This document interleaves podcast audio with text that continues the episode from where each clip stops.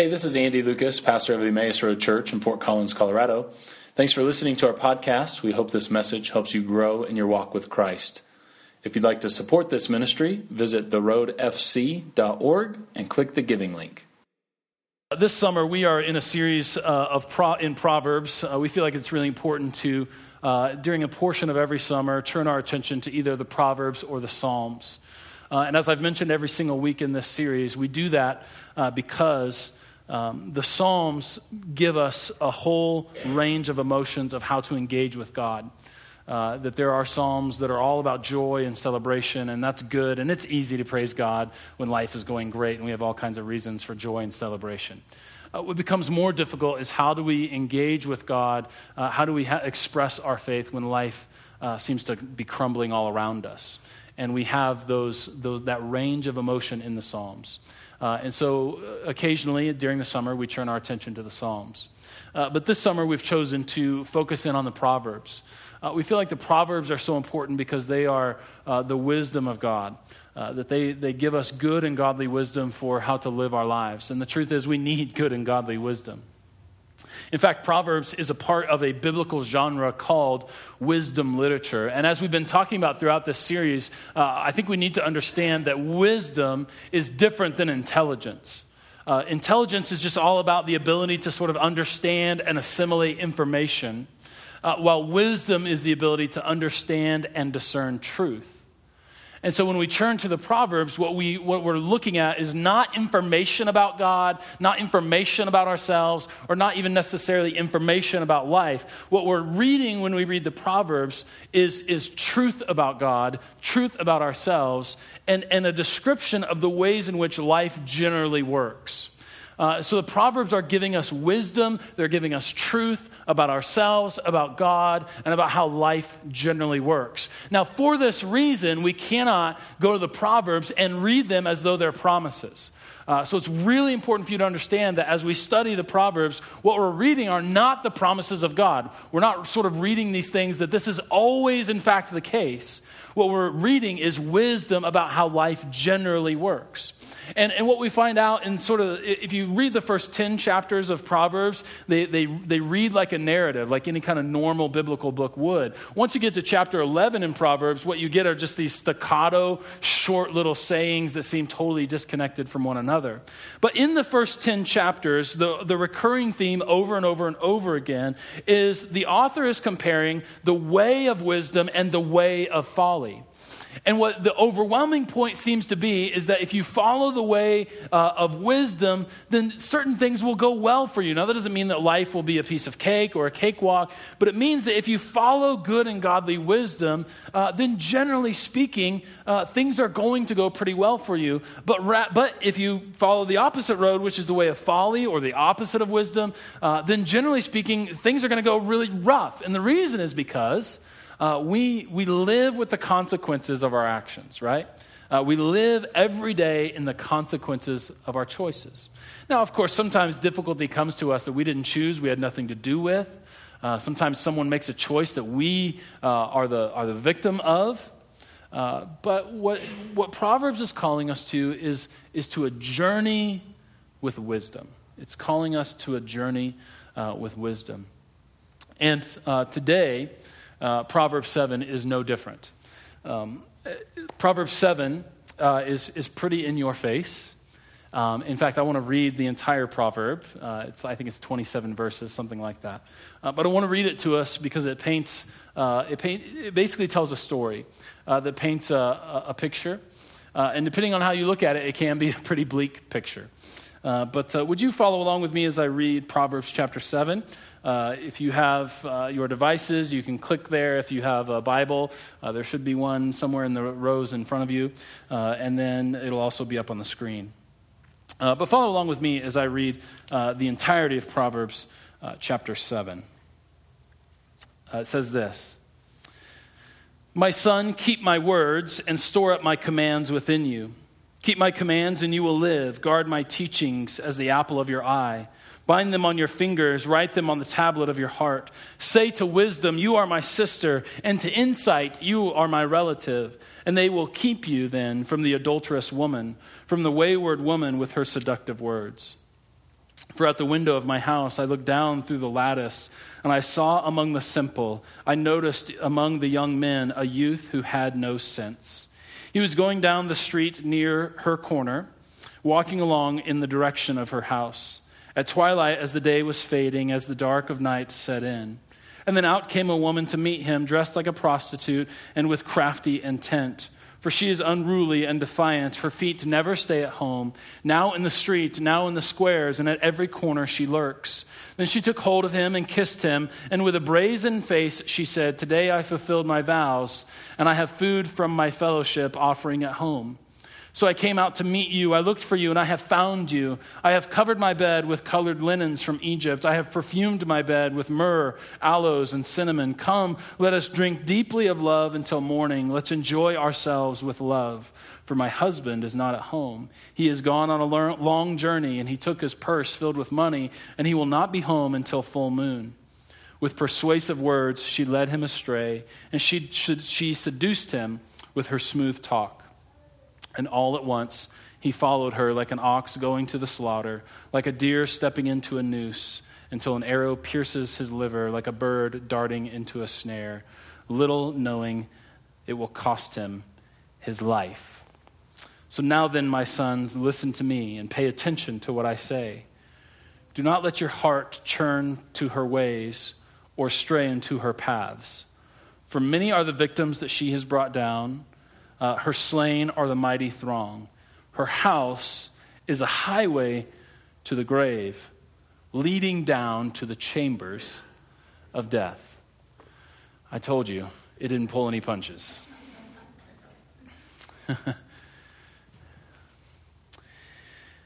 Proverbs 7 um, again returns to this theme of, of sexuality and the way of the wayward woman. Uh, if you're keeping track or if you're keeping score, uh, this is the third time now that this, this particular theme uh, is addressed in just the first seven chapters of Proverbs. Uh, you read it in all of Proverbs chapter 5, which we looked at last summer. Uh, you get a little bit of a reprieve in the first half of Proverbs 6. Uh, he returns to the theme in the later half of Proverbs 6, and then now all of Proverbs 7 is dedicated once again to this theme. Uh, it appears that getting the point across, or getting his point across about sexuality, is very important to the writer of the proverb. And I would say to you that I, think uh, you don't need a lot of commentary on this passage, right? I mean, the, the point is, is very in your face and very clear on face value. Uh, the, the point seems to be that the way of the wayward woman uh, leads to destruction and is extremely dangerous. Now, as we've talked about, the, the, way, the wayward woman is um, referred to uh, in Proverbs 6 as being analogous to uh, your neighbor's wife uh, when, he, when it's a warning against adultery. Um, then in Proverbs chapter 5, he again says this wayward woman. And, and we've come to learn to understand that the wayward woman is, uh, is, is a word picture of understanding any sort of sinful sexuality or any kind of sexuality that is wrongly directed. Uh, and so we shouldn't understand it in such a specific context, except to say that the wayward woman could very easily be images that we're looking at, becoming emotionally or physically connected to someone other than your spouse, or any other wide range of, of misdirected sexuality. Uh, and this appears to be a very, very big deal, right? It's almost as if the point cannot be overemphasized. The, Proverbs returns to this again and again and again. And if you were to read them all just in one kind of one sitting, Proverbs 5, Proverbs 6, Proverbs 7, uh, you, you, might be tempted to say, Good night, dude, I got it, relax, right? Uh, I, I, get your point. Um, but what the, the, the, the real push of the text is the point cannot be overemphasized. Wisdom says to stay away from sexual sin because it is extremely dangerous. Now, now let's be clear about something. Uh, sin is sin. Uh, there are no levels of sin. There is no hierarchy of sin. Uh, there is only brokenness, of which all of us are in that camp, and all of us are in need of a Savior. Uh, in fact, I would, I would say not, we're, ju- we're not just need, in the need of a Savior, but we are, in fact, in need of the Savior, Jesus Christ. Sin is sin. All of us need the Savior. And so we shouldn't, uh, we shouldn't sort of create these, these hierarchy of, of sin in our mind. Sin is sin is sin. And yet, at the very same time, I want to say yes, sin is sin, and there are no levels of sin. But there are, however, levels of consequences of sin. Uh, that is to say, that some acts of sin carry much, much deeper consequences than others. And so while we might say, okay, sin is sin, that there's no level of sin, there's no hierarchy of sin, we are all broken and in need of the Savior Jesus Christ, but at the very same time, we need to recognize that the consequences of sin are different. Are you with me? Uh, that, that while all sin may be equal, not all sin carries the same level of consequence in our life. For example, the consequences of adultery are going to be uh, far different than the consequences of an ungrateful attitude, equally sinful but far different in their consequences in our life, and far different in how those will play out in our lives. And, and so, consequences uh, and living with the consequences of our sin, um, well, we just live with different consequences, even though all of us are broken in need of a Savior. Uh, can I take a side note here and just say to parents, uh, parents, I, I, think this is really important for, for us to understand uh, and this is, in fact, why we need to allow our children to experience natural consequences when the consequences are small. Uh, be, because when you're, when you're five and you have an ungrateful attitude, uh, that is sin nonetheless. And, it, and, and every parent, trust me, believes in original sin. there is no parent on the planet that was like, you know, this original sin, I don't think that's really the case. Um, so, so we see sort of the, the, the, sinful nature coming out in our kids, and it could be in all, all variety of things, but when they're small, let's be honest, the consequences are pretty small. Uh, and it's really important when the consequences are small to allow those consequences to play out in their life. Because if they don't, if we come in as parents and we're always rescuing them and we're just swooping in and, and rescuing them from the consequences, then guess what? Their heart doesn't change, they don't learn the consequences, and then they go off to college and they start living on their own and they make some of their own choices where the consequences are much, much bigger. Are you with me, parents? Uh, and I think too many kids sort of grow up having parents rescue them all the time, rarely connecting their choices to consequences. But by that time, the consequences can be huge. Because the point is, Sin is sin, but the consequences of sin are different. Uh, and so we need to recognize that. And so we might ask the question well, what is the big deal then about talking about sexuality and sexual sin over and over and over again at the beginning of Proverbs? Well, I think that returning to this theme over again the writer of Proverbs is making this a really big deal out of this because he wants to say that in this particular area, the consequences of sin are, are huge. I mean, the, the consequences are huge. And, and so, once again, though, what I want to say to you is that sexual sin is used to illustrate a larger point. One of the things that we've tried to do throughout the series in Proverbs is say, okay, here's what it says on, on, on face value, right? Uh, on just level one, on the surface, this is what the Proverb says. And uh, we could sort of get some understanding of that. We can gain some wisdom from that. Uh, but the beauty of God's word is that oftentimes there's a second level or a third level of wisdom. And during this series in Proverbs, we've been trying to get to the second and third level of wisdom to, to try to capture the, the larger wisdom that is being taught. And, and I believe that there's a larger piece of wisdom wisdom that God offers us, even in this very specific and pointed story of, about a young man who wanders in and then is caught up in uh, the, the lure of the wayward woman. Uh, and I believe that God's wisdom is this, and this is what he wants to say to us this morning earthly pleasures outside of their God honoring contexts are destructive. That's the larger piece of wisdom that God wants to offer us today earthly pleasures outside of their God honoring context are in fact destructive. And sex becomes a great example of this, of this kind of wisdom, because sex is a great gift from God, right? That is given to allow us to experience intimacy with our spouse. And if you were to read Proverbs 5 and then 6 and then 7, you might really be tempted to say, uh, I don't think this is a good idea at all. To which God would say, Ah, no, you missed it. No, this is a great idea in the right context. we can laugh about this. It's okay. Let's release a little bit of tension in the room. Man, you guys are uptight today. You see, this, this act builds intimacy, it solidifies commitment, it declares to your spouse, I am in fact completely, 100% yours.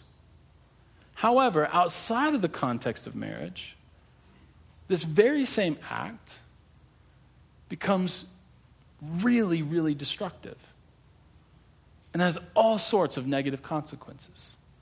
Now, I've said this before, but I think it bears saying again. Sex becomes destructive outside of marriage because we are asking the act of sex to do something it simply cannot do and was never intended to do.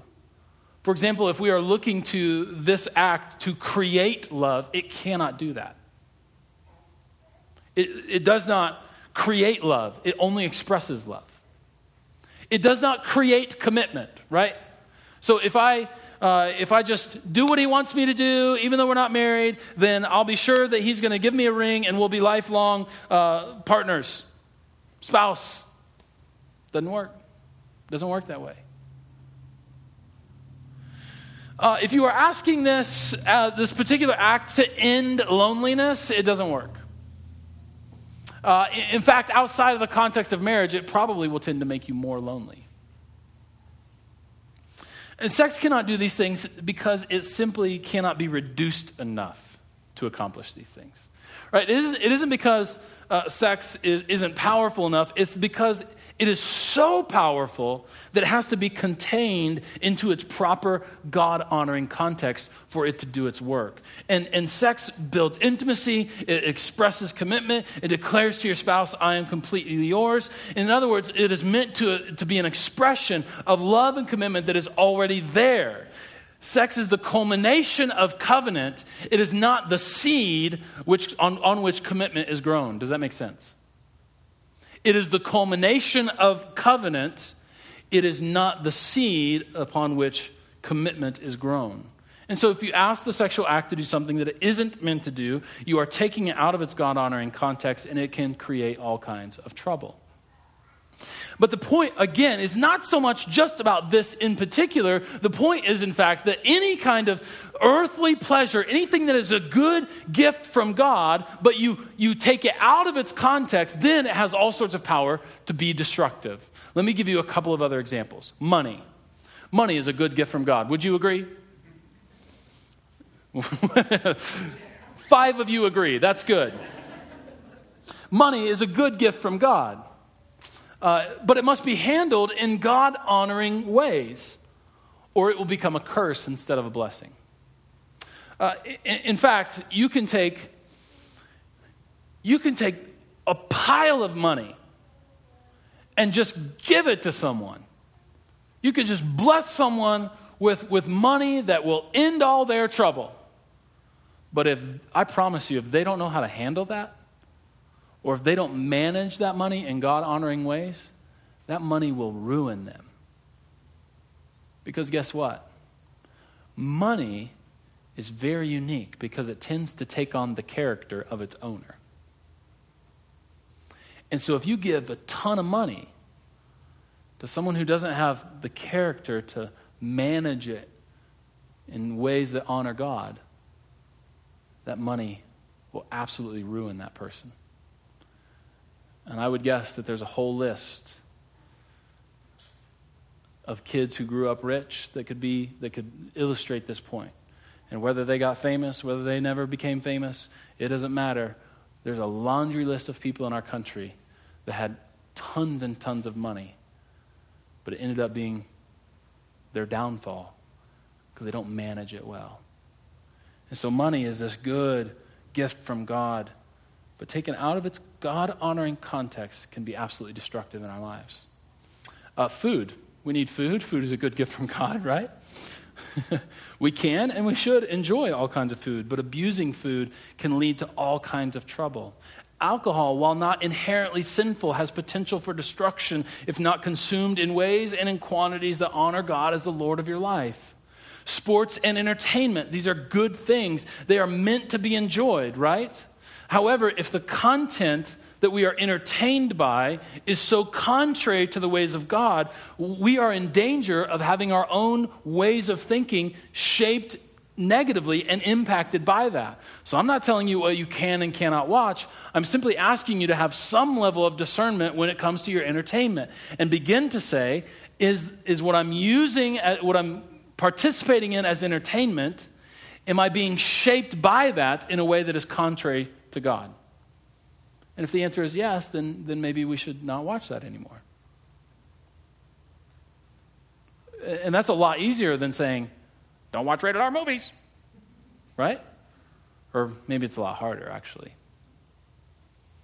I mean, it's, it's one way to just say, okay, here's, here's a line in the sand, let's draw it, and let's do that, and then say, okay, now we're, gonna, we're just going to say, you can't do this, you can't do this, you can't do this, but you can do that, you can't do that, and you can't do that. That sounds a lot like legalism.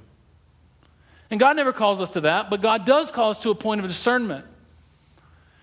Uh, in, in saying that entertainment is a good and godly gift meant to be enjoyed, but let's be careful.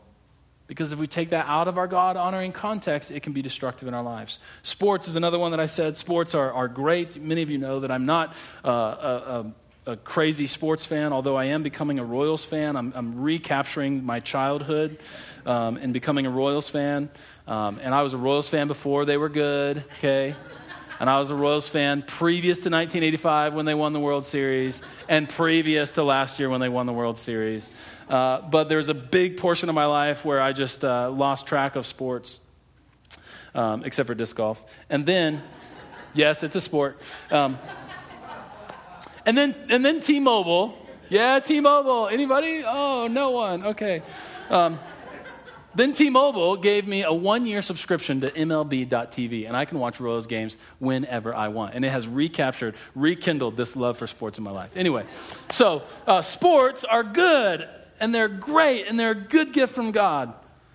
But really, they can become so out of balance in our lives that our consumption or our participation in sports becomes outside of their God honoring context. And when they do that, it becomes destructive. And we could use a thousand other examples, right? I mean, like, if you take this piece of wisdom, it can be universally applied. Take something that is a good gift from God. That's a lot.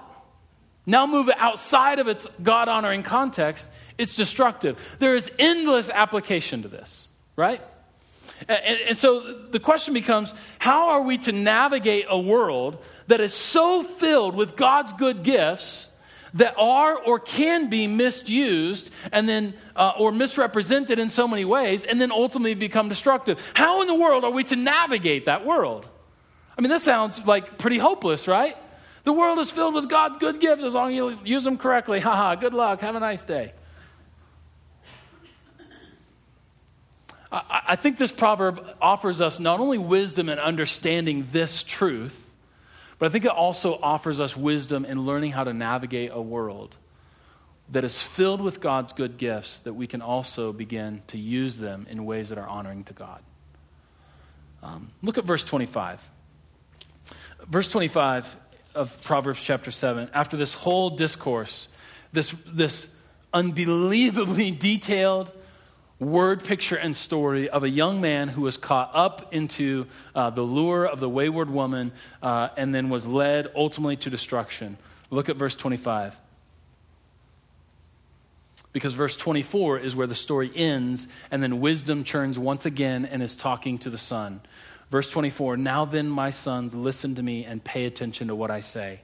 Verse 25 Do not let your heart churn to her ways or stray into her paths.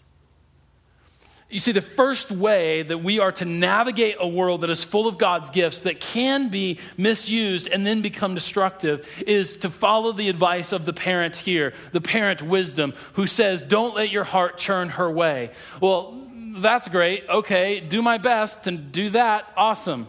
Well, here's some, some, some handles on how to get a hold of that. The heart is used to describe the center of who we are. And so the, the, the parent is essentially saying, at the core of who you are, don't allow that to be churned or oriented in, in her way. And so he's talking about the orientation of the heart. But let me say this to you the heart's gaze is fixed on a person's desires. So the core of who we are is oriented or gazes upon that which we desire. Our desires are shaped and formed by our habits. Are you with me? So, the core of who we are, our heart, is churns its gaze upon our desires, but our desires are formed and shaped by our habits. In other words, the little tiny decisions that you make every single day are orienting your heart in a particular direction. Your choice to come to church today, when it's nice and sunny and the mountains are calling, right? Your choice to come to church today is a good choice because today your heart has been oriented toward the ways of God. And so, in other words, this, in other words, it, go, it comes to this the best advice in the world, the truest wisdom that is offered, is absolutely useless against strong temptation unless unless that advice and that wisdom is translated into habits. Let me say that again. The best advice in the world or the truest wisdom that is offered is useless against strong temptation unless that advice and that wisdom is converted or transformed into habits. And so we must learn to take what is the good and godly wisdom that is being offered to me, and then how do I translate that into a habit in my life? Because my habit forms my desires, and my, my heart gazes upon my desires. And so, the way to not let your heart churn, churn her way or stray into her paths is to form habits in your life that shape your desire to be in the ways of God instead of the ways of destruction. And so I say all of that to say perhaps the most cliche thing that Christians have ever said, and that is do your devotions. I used to think that was so old school. You know, I used to think that was like for, for undeveloped Christians who have not progressed to my level of Christianity. Because after all, I am a professional Christian. Right. Cue the roll of eyes, right? But I'm, I'm serious when I say that I used to, I used to hear people talk about dedicated times of prayer and Bible reading. Um, and fasting and then like these spiritual disciplines.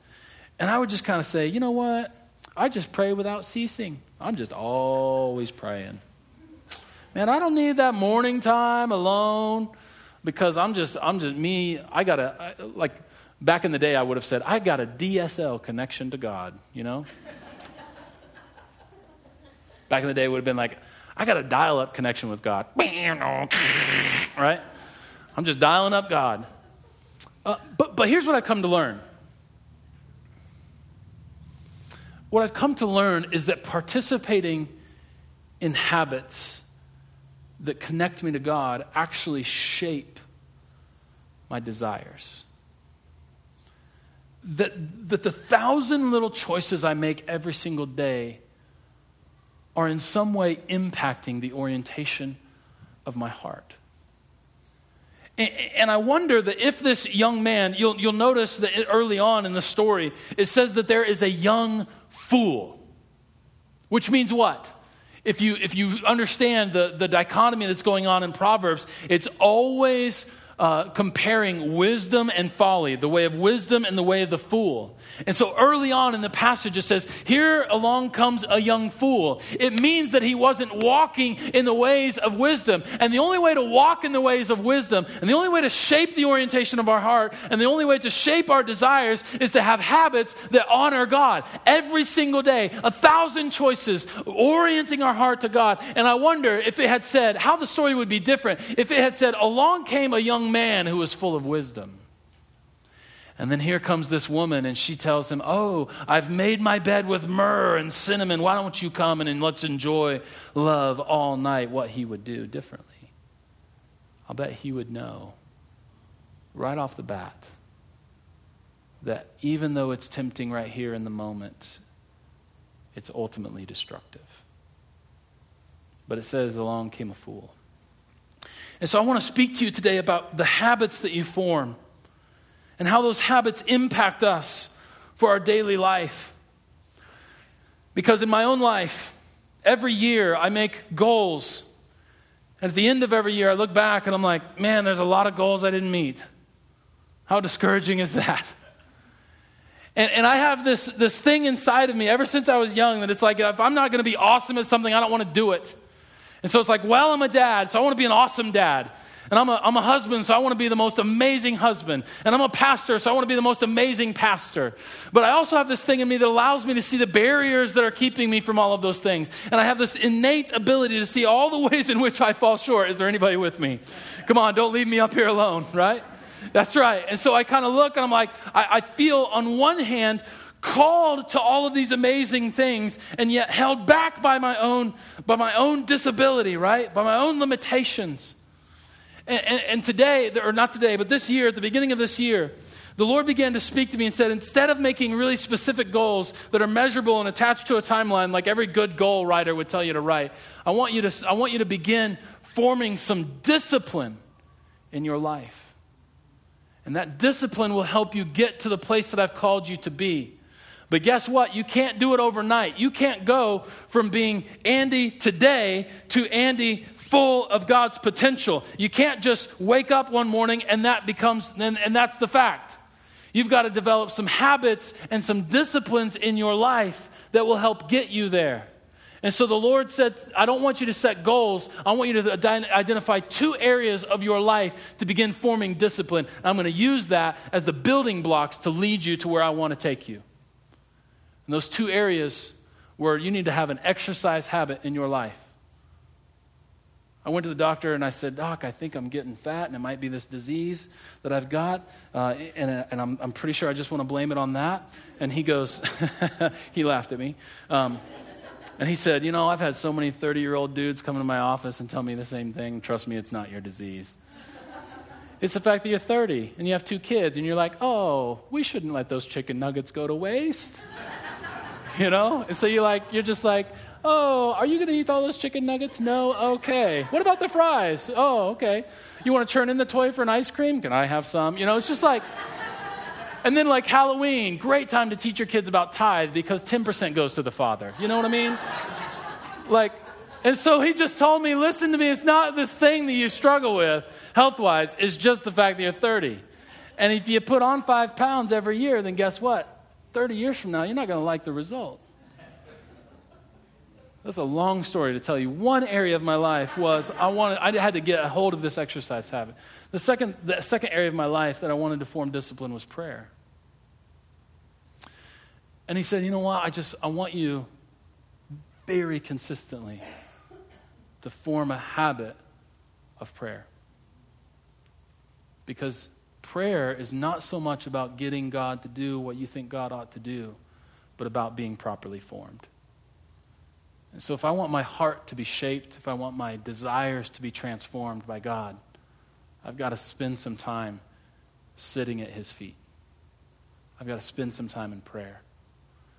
And so, God began to speak to me about habits. I think there are some other habits that I just want to quickly mention that I think are really beneficial. I think gathering with the community in worship is an essential part of shaping your desires. And I'm not saying you can't ever miss church.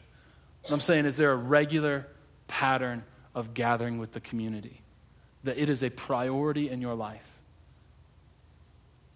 Um, coming to the table for communion is, is a tremendous habit to have, which is why we do it every single week.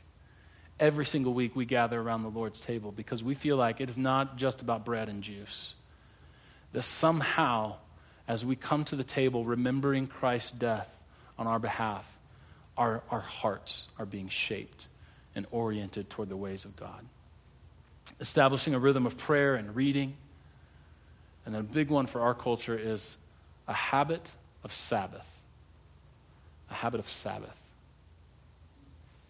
Uh, I heard very recently someone talk about Sabbath in this way. They said that, that, uh, the, that the, the, what God is up to in the world is making all things new, right? You've heard me say that over and over and again from the pulpit. And so for six days, we participate with what God is doing. We are active participants in making all things new. And then on day seven, we rest so that God can make us new. And if we don't, if we don't take that rest, if we don't, if we don't ever say, God, I'm just gonna, oh, I'm gonna offer things to you, I'm gonna let go, I'm gonna rest, and I'm gonna allow you just to, to do something in me, then what will happen is, we'll, we'll well, doing God's work is brought outside of its God honoring context, and then it can be destructive that, that even a rejection of Sabbath ministry can be destructive.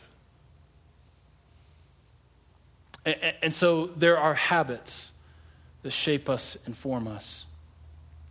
Because again, I, I, want you to understand this the heart, our heart's gaze, the core of who we are, gazes upon our desires, and our desires are formed and shaped by our habits.